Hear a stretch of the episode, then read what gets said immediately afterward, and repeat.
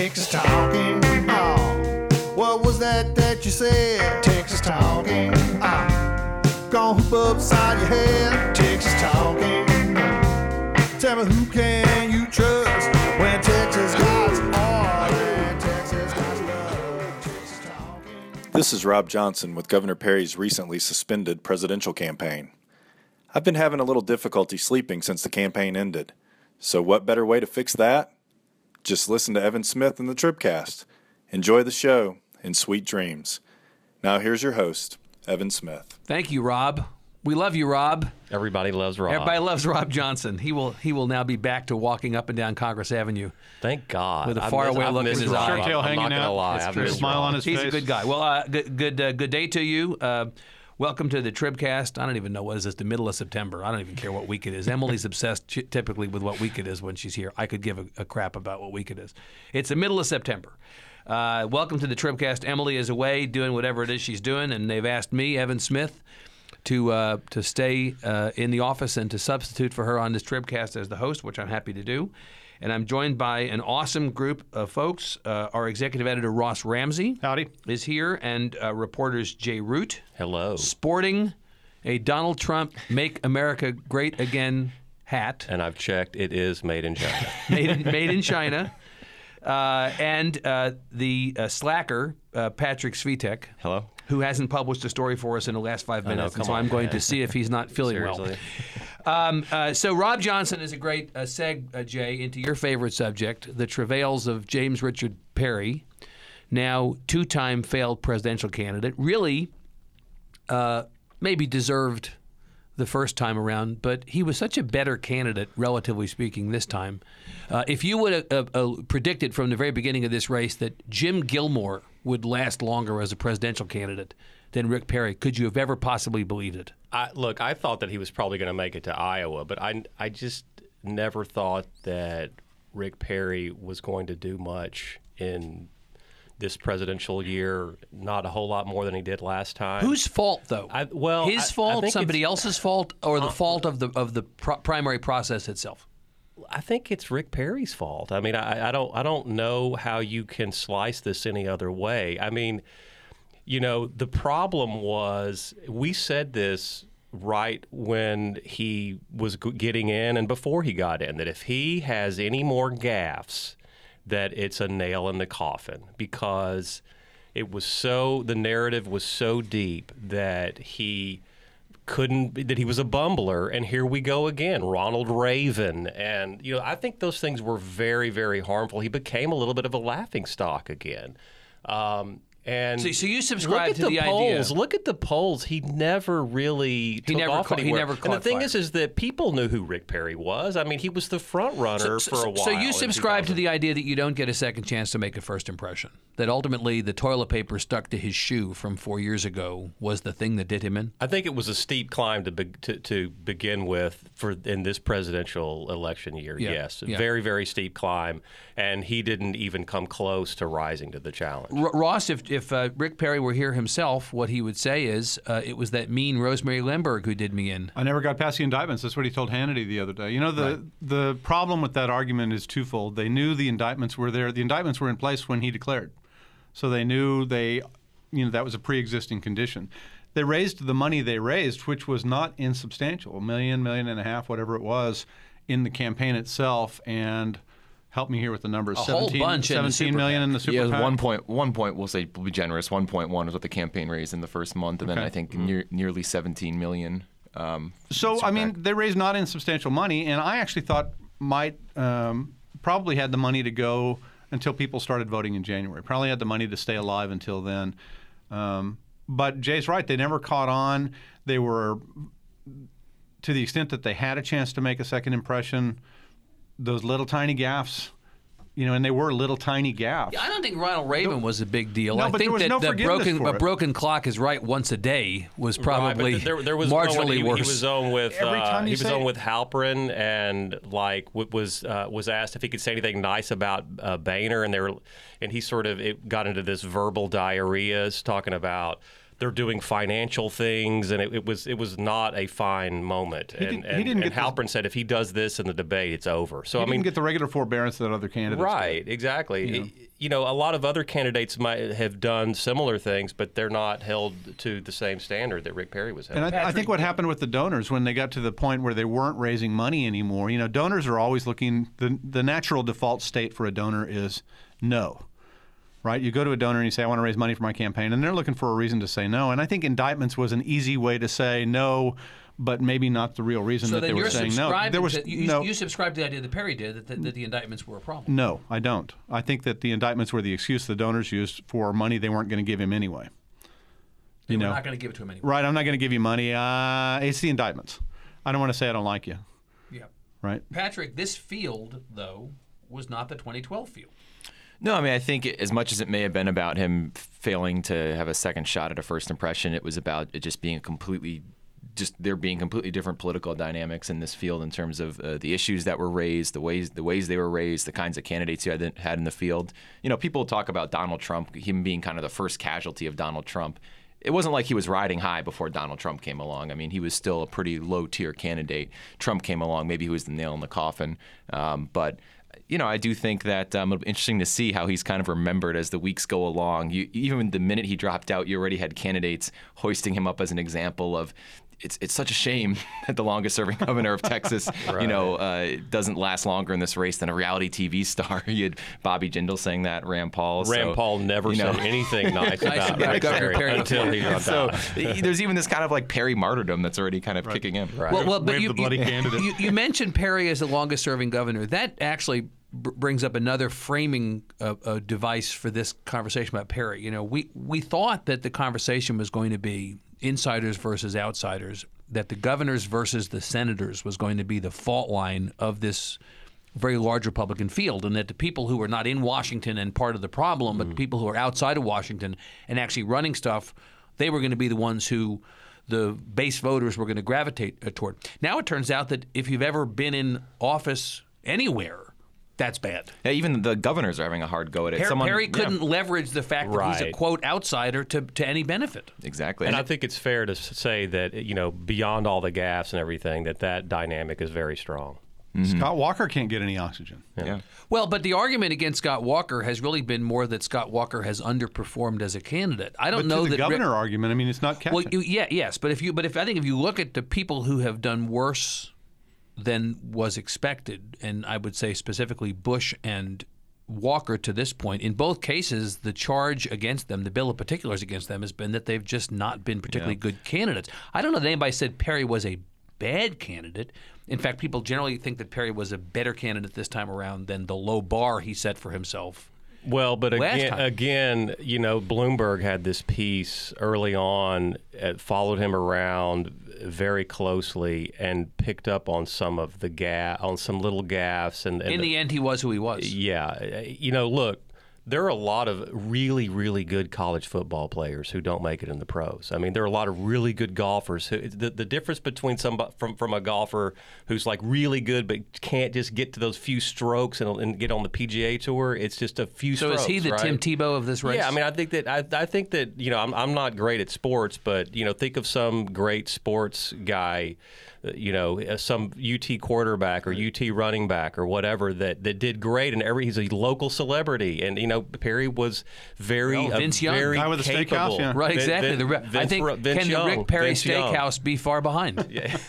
right? You know, Think it wouldn't surprise me. You know, everybody Vince in Young, Round Top you is going to Thank eat at the. Rick Perry Steakhouse. That's exactly how this goes. So, what, what does Perry do next? Literally, not steakhouses, but does he endorse? Who does he endorse? Uh, look, Perry's going to be a surrogate. He can't stay away from this. You know that. He's going to whoever is the nominee. I, I, I really believe that even if Donald Trump were to be the nominee, that Rick, you'd have Rick Perry out He'll there. put so- two clothespins on his nose in case one falls Abs- off. There's- Absolutely. he still has a way to Washington, if not the White House. He's in a perfect place to be kind of the Greek chorus here. To Defense be the guy. secretary? Well, to be Ag secretary? He's in the perfect Ag, place to be like a you know in that position on cable shows where they say, "You've been in there, you've been a candidate. What's going on in there? What are they thinking?" And to comment on all of this stuff and to be kind of the guy to be the kind of the truth teller.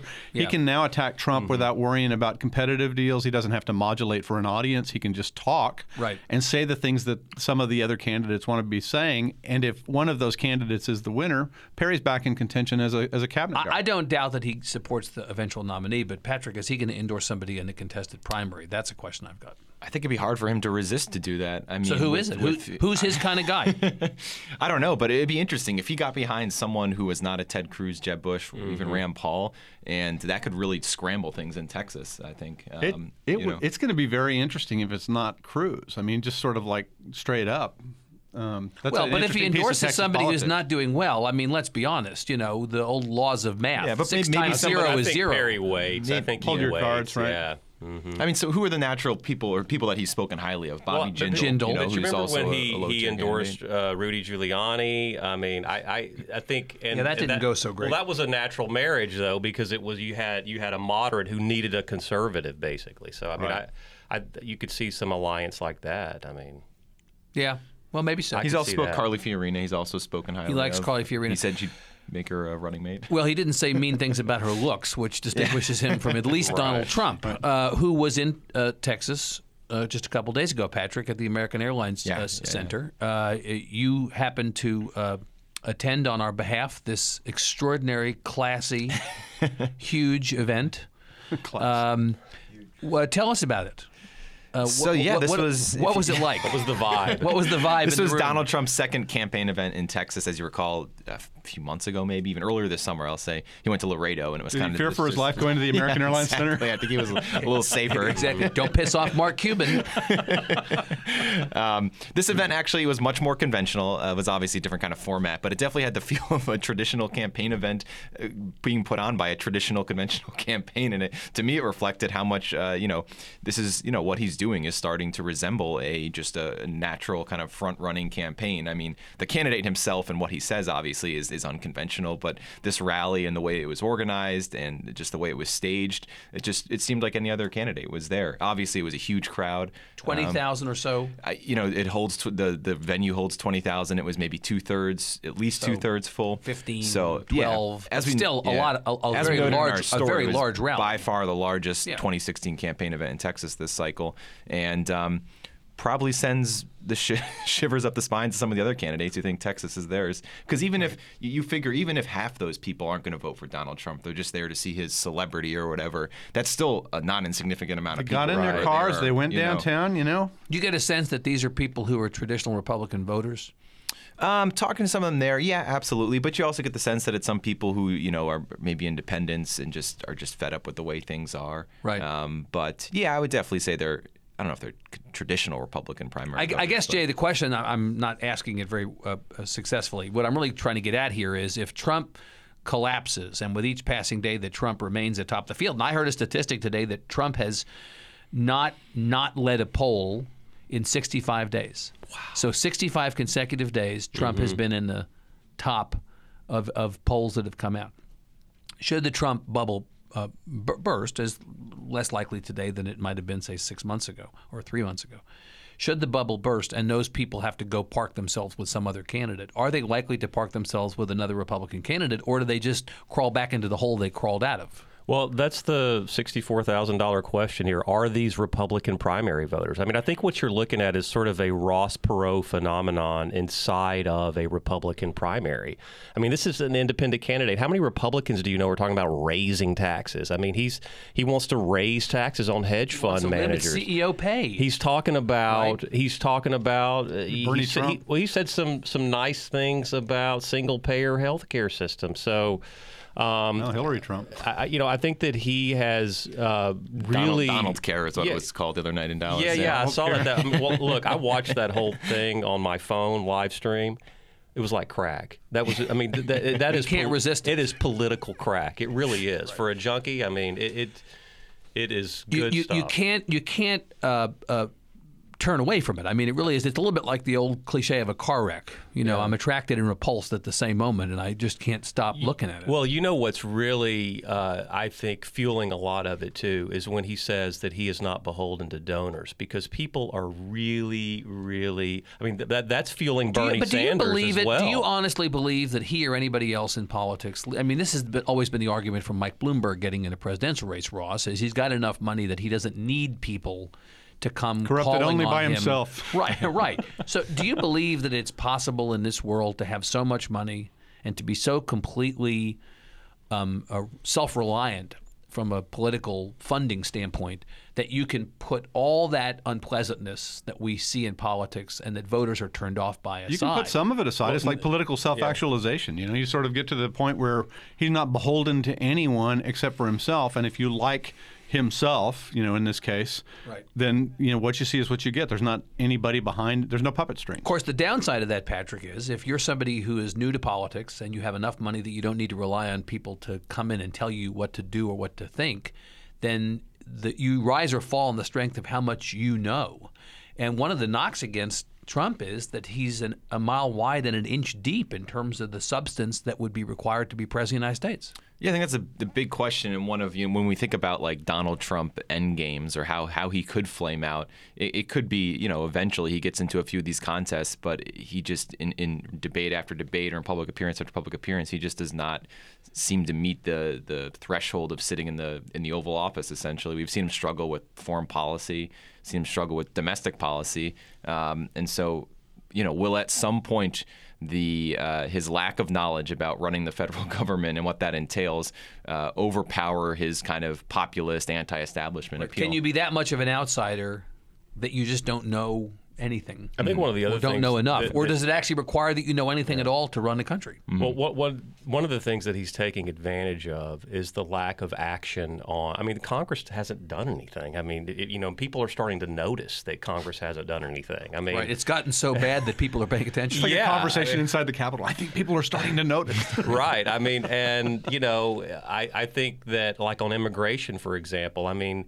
um, whether or not you agree with his solutions, there is no question that year after year, there's no comprehensive immigration deal. We, the, you know, people are coming across, people are staying here, nothing's being done about it, and people want something done. So we may have actually gotten to the point where even somebody who may not, by conventional standards, know as much as has been required to be president, people may be willing to take a chance on such a person because the people who we've had who supposedly know so much, they've done a crappy job. They've lied to us basically, or haven't haven't done what they said they were going to. Well, and They're that, that's losers. right, and that same they're losers. that that same phenomenon has fueled Ted Cruz as well because he has said, to. you the know, most outsidery of the insider right, politicians. right. So Right. I, I think Cruz does stand to benefit if uh, if, Trump falls apart. collapses. But you have to agree that at this point we're watching the phenomenon continue and continue, and we're getting closer and closer to January. And at a certain point, people's predictions about Trump collapsing or disappearing Yeah, well- from the scene may be moot. but And it's all. Cruz is kind of stagnated too, is he not? At about five six percent in the Yeah, national I mean, polls. Cruz would tell you that he and Ben Carson are really the only candidates who've been able to rise to Mm-hmm. some extent in the in the summer of Trump, and I think the polling does support that. Cruz has kind of ticked upward nationally. but he hasn't. But he hasn't ticked upward as much as. Um, as Carson. Carson. Yeah, I no. saw a national poll. Maybe it was the CBS News poll that came out a day or two ago. Patrick, Trump had gone from like 24 to 27, still in first place. Carson, in less than a month, had quadrupled his support. Mm-hmm. He'd gone from six to 23. Yeah. And Jeb Bush had fallen in half from 13 to 6. You know, really, it's the Trump and Carson show at this point. And in fact, just Mm-hmm. as Trump was in Texas this week, Ben Carson was in Texas. Yeah, Ben Carson was in Conroe. He had a rally there. I think about, I would say, 1,200 people at least uh, turned out in Conroe. Boy, Conroe. Who would have known? epicenter of Texas politics. It, used It to be- is. it was it a couple weeks ago. of No, it is. a couple weeks ago, it was Tyler, Yeah. right? Conroe, you're no Tyler. Montgomery County is the epicenter I think of that. Republican yeah, I looked it up. I in think Texas, uh, sure. Obama got That's where 20 Sarah Palin went a percent year in ago, uh, right? Montgomery County. Um, but Carson's obviously appealing to the same kind of voter with just a completely different style. He's so soft-spoken. In fact, at this event in Conroe, he was he had such a to use a, a Trump term, like a, such a low energy stage presence that he almost got kind of overshadowed by the guy doing sign language next to him, I kind of had to remember who was the who was the uh, Who's the speaker candidate, right. or who's the person on the stage. Right. Who's this guy interpreting for the deaf candidate? Right. exactly. But uh, apparently that's resonating with people. And, um, you know, I spoke to, for this story we did, I spoke to a lot of his prominent supporters here in Texas. And going back to what you said about the governors, one of them said, said something that stuck with me. They said, even in the race, I, you know, if you're a governor, I don't care what you did in office. If you were, even if you're the most anti-establishment governor out there, you're still being viewed as part of the Well, establishment part of the problem. in this in this race right now. Right. And Ben Carson is certainly tapping into people who even view very conservative governors as part of the problem or as part of the establishment. Now, Ross, this is we say about Trump that not knowing stuff has not been an impediment to Trump's ascent in this race. Carson is often criticized in a similar way for not really knowing stuff. In fact, for saying things that are just factually wrong. I drove to work this morning with Joe Scarborough on, listening with half an ear, and Joe Scarborough was going on and on this morning on on his show about how Ben Carson's a great guy. He may have been a great surgeon. I might want him to operate on my brain, but every time he talks about policy stuff, he gets stuff wrong. And neither one of them would survive any kind of an analysis by a Republican looking for, you know, do they hit all the marks? These guys are hitting a lot of um, policy positions that the Republican Party and Republican voters oppose. I mean, they don't they don't pass the sort of "Are you a Republican?" test that's ordinarily applied in primaries. Right. Carson seems to more than Trump. I think that's right, but but but less than you know. Carson strikes 14 the others. evangelical social conservative uh, uh, note, I think, maybe a little bit more reliably than than Trump does, or so it seems. Yeah. We just don't really have any experience like this that, that I know of uh, that, to draw on of a candidate who is not who's really running kind of an independent candidacy inside of a primary. I mean, is there any experience where, where anybody has ever done that? I mean, I, I can't think Or, of or succeeded at. it. I mean, look, succeed. I mean, got, he's got to bring in some of these independents into a primary, and people. Right. Yeah. So, So old, old conventional wisdom Right. was Trump is you know a figure in this uh, uh, narrative for a period of time. The bubble bursts. He gets mad, takes his ball, runs as the third party candidate, elects a Democrat. Still possible. Still possible, even though he signed signed that pledge. Nobody believes the pledge is worth the ink that uh, came out of the pen, right? That he signed. Newer conventional wisdom. Trump wins. Trump becomes the nominee, and it's the conventional Republicans who bolt. Somebody floated the other day that the establishment Republicans are so freaked out by the prospect of Trump as the nominee that your third party candidate in 2016 is Mitt Romney. Yeah. Right? that they that they're so flipped out by the idea of Trump at the top of the party and inadvertently electing a Democratic candidate president that Who they is that run a man on the third white party horse? candidate, Yeah. Mitt Romney. you know, I'm. I, I tell you what, if if Donald Trump gets the nomination, I'm not so sure he doesn't win, because you, you know Ross Perot got 19% of the vote after he dropped out. After he dropped out and got back in, and it, you know was seen as sort of like kind of a crazy. You remember that? that He was, dropped you out know- during the Democratic convention in New York. well, remember he 92, accused right. the Bushes of disrupting his daughter's Right, wedding. Exactly, exactly. And so er, people were like, "Eh, he may be a little unstable, and he still got 19% of the vote. That's a lot. So you think it's conceivable that if Trump makes it through the gauntlet of the of the primaries, that at that point he may be unstoppable? Well, then you have, yeah, I mean, you know, and particularly if you do have like another independent that is drawing some of the traditional voters. So let's let's talk Democrats, which I know in Texas is uh, uh, you know. Who actually wants to talk about Democratic Party politics Chupacabra. in Texas? Come on, are there even Democrats in I, Texas? I saw the chupacabra. Um, I ran into a Republican, w- someone I consider to be a Republican wise man today on the street, somebody who you all know, who said to me something, ca- cast the Democratic Party race in a way that I thought was really interesting. I said, Who do you, what, what do you think is going on? And, and this person said, I think what we're looking at is President Biden. And I said, What do you mean? He said, I think that the combination of the Republican chaos and the Democratic chaos I think what you're going to end up with ultimately in the end is going to be President Biden. He said Joe Biden is everybody's crazy, accidentally racist uncle. He said, but Hillary Clinton is everybody's is the country. He said America's. He said Joe Biden is America's crazy, accidental, accidentally racist uncle, but Hillary Clinton is America's ex-wife. this He said, like and Ted given the choice, was this it Ted was not DeLisi? Ted DeLisi. okay. And I thought that's it. I thought that was an interesting way to frame it, and I, it actually had to do with the degree to which Biden, flaws and all, has an endearing quality to him that has kept him viable as a candidate in the face of problems on the Democratic side. Mm-hmm. And you know, the Biden appearance on Stephen Colbert last week has continued to reverberate, get all kinds of attention. B- Biden is a sympathetic figure. whether or not Biden has aspects of his political history that are, you know, problematic, the fact that he's run two unbelievably crappy presidential campaigns in his own life, including one in which he was accused of plagiarism. The fact that he's been part of the administration that the Republican Party seems to hate so much, although interestingly, I think he gets a lot of the credit for the good aspects of Obama, but he gets not as much blame for the bad aspects of mm-hmm, Obama. Mm-hmm.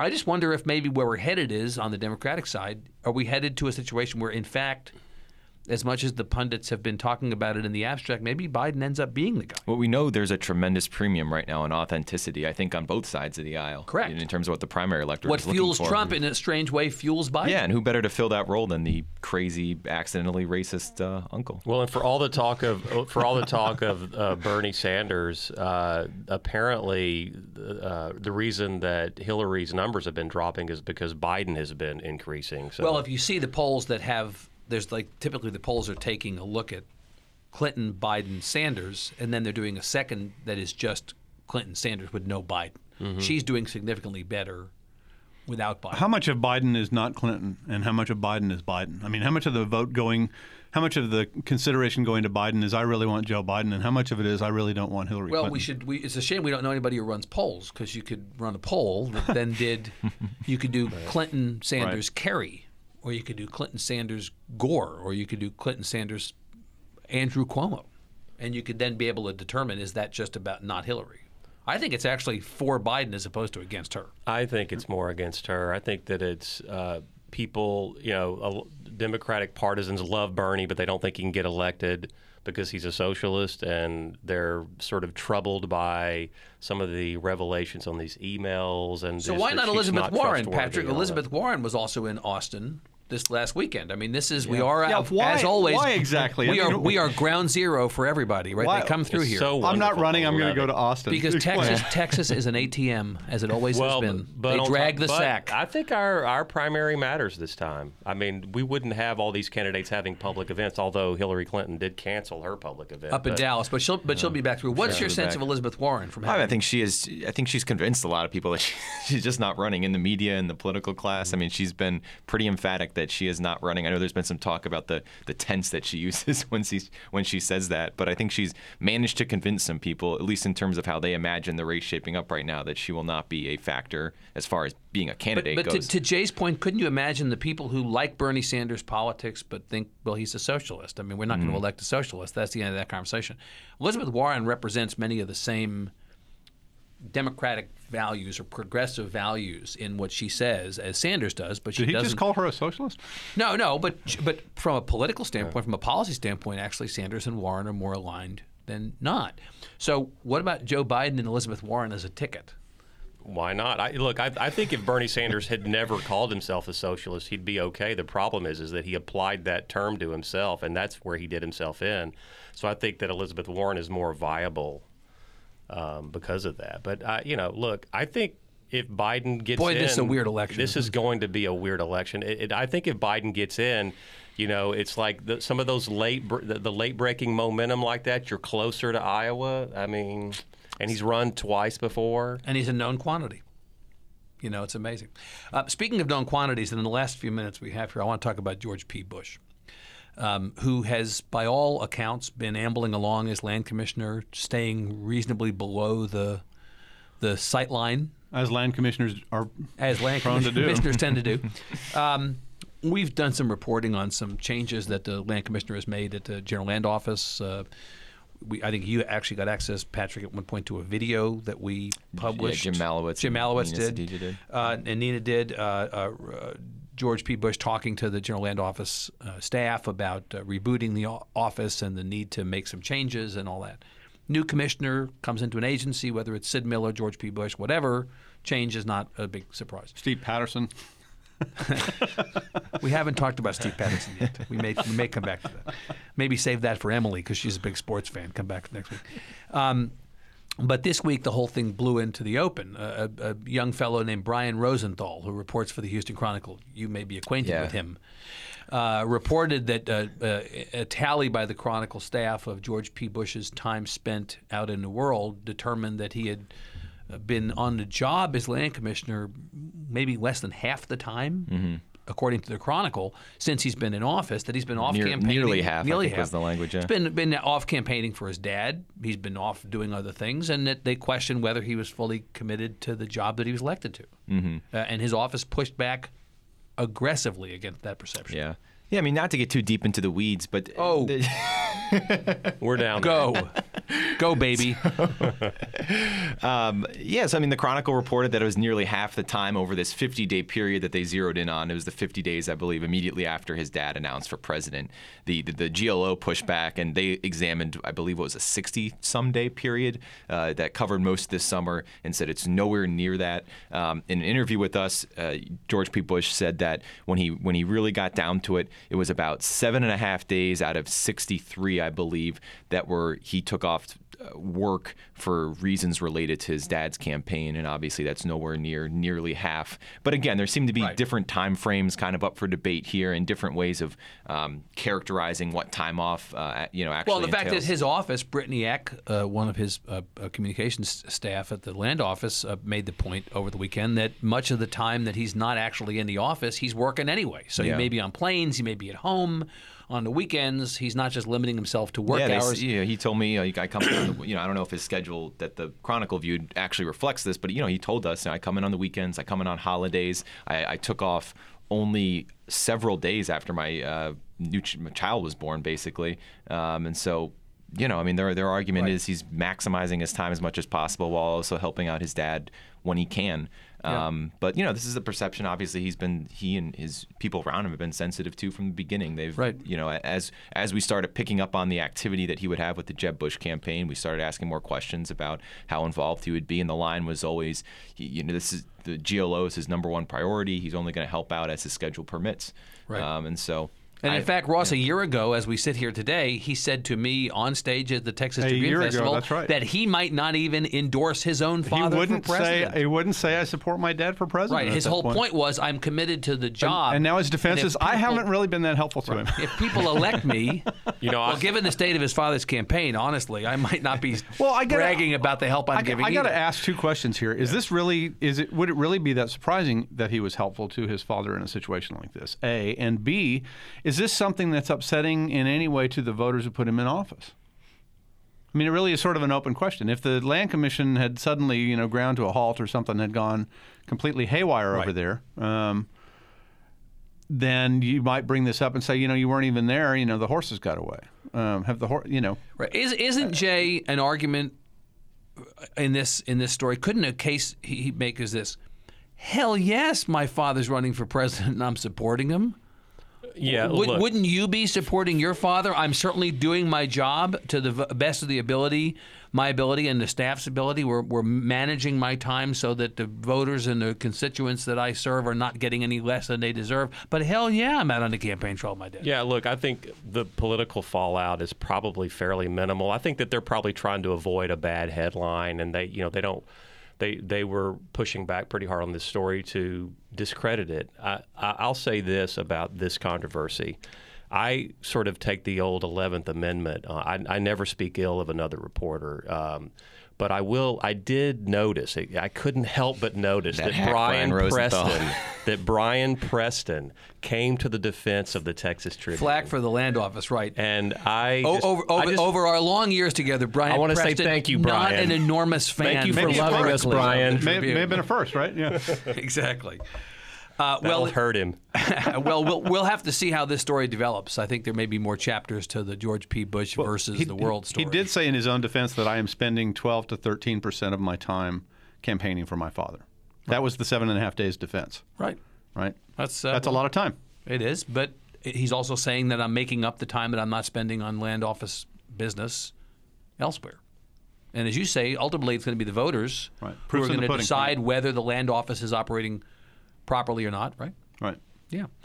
Uh, well, if you want to go campaign for a presidential candidate, related to you or not, Uh, we're happy to hear about it. You're welcome to tell us about it uh, or send questions or comments. That was That's for you, Congressman Paul. transition. uh, or send questions or comments to tribcast at texastribune.org if you'd like to be the permanent athletic director of the University of Texas, which we can talk about next week. Um, you can let us know that as well. Tribcast at texastribune.org. Let me encourage you to come to the fifth annual Texas Tribune Festival, October 16th to 18th on the UT Austin campus. The full program is released about 99% of the people who are speaking are reflected on there. We're still uh, uh, trying to add a couple of people in. We did have a one on one with Steve Patterson on the program. That has been Probably not going to happen. removed. But we'll be replacing that with something else. But it's a great program, and we encourage you to go to texastribune.org/festival uh, to find out about that. Uh, we'd also like to thank Shiny Ribs for doing our music, as always. Uh, we hope Emily will be back next week safely because I really just have had enough of this Tribcast hosting stuff. Um, uh, so, on behalf of Jay and Ross and Patrick and our producer Todd, this is Evan Smith. Emily will be back, be back next week. Thank you so much for listening. Texas talking. Texas talking. Texas talking.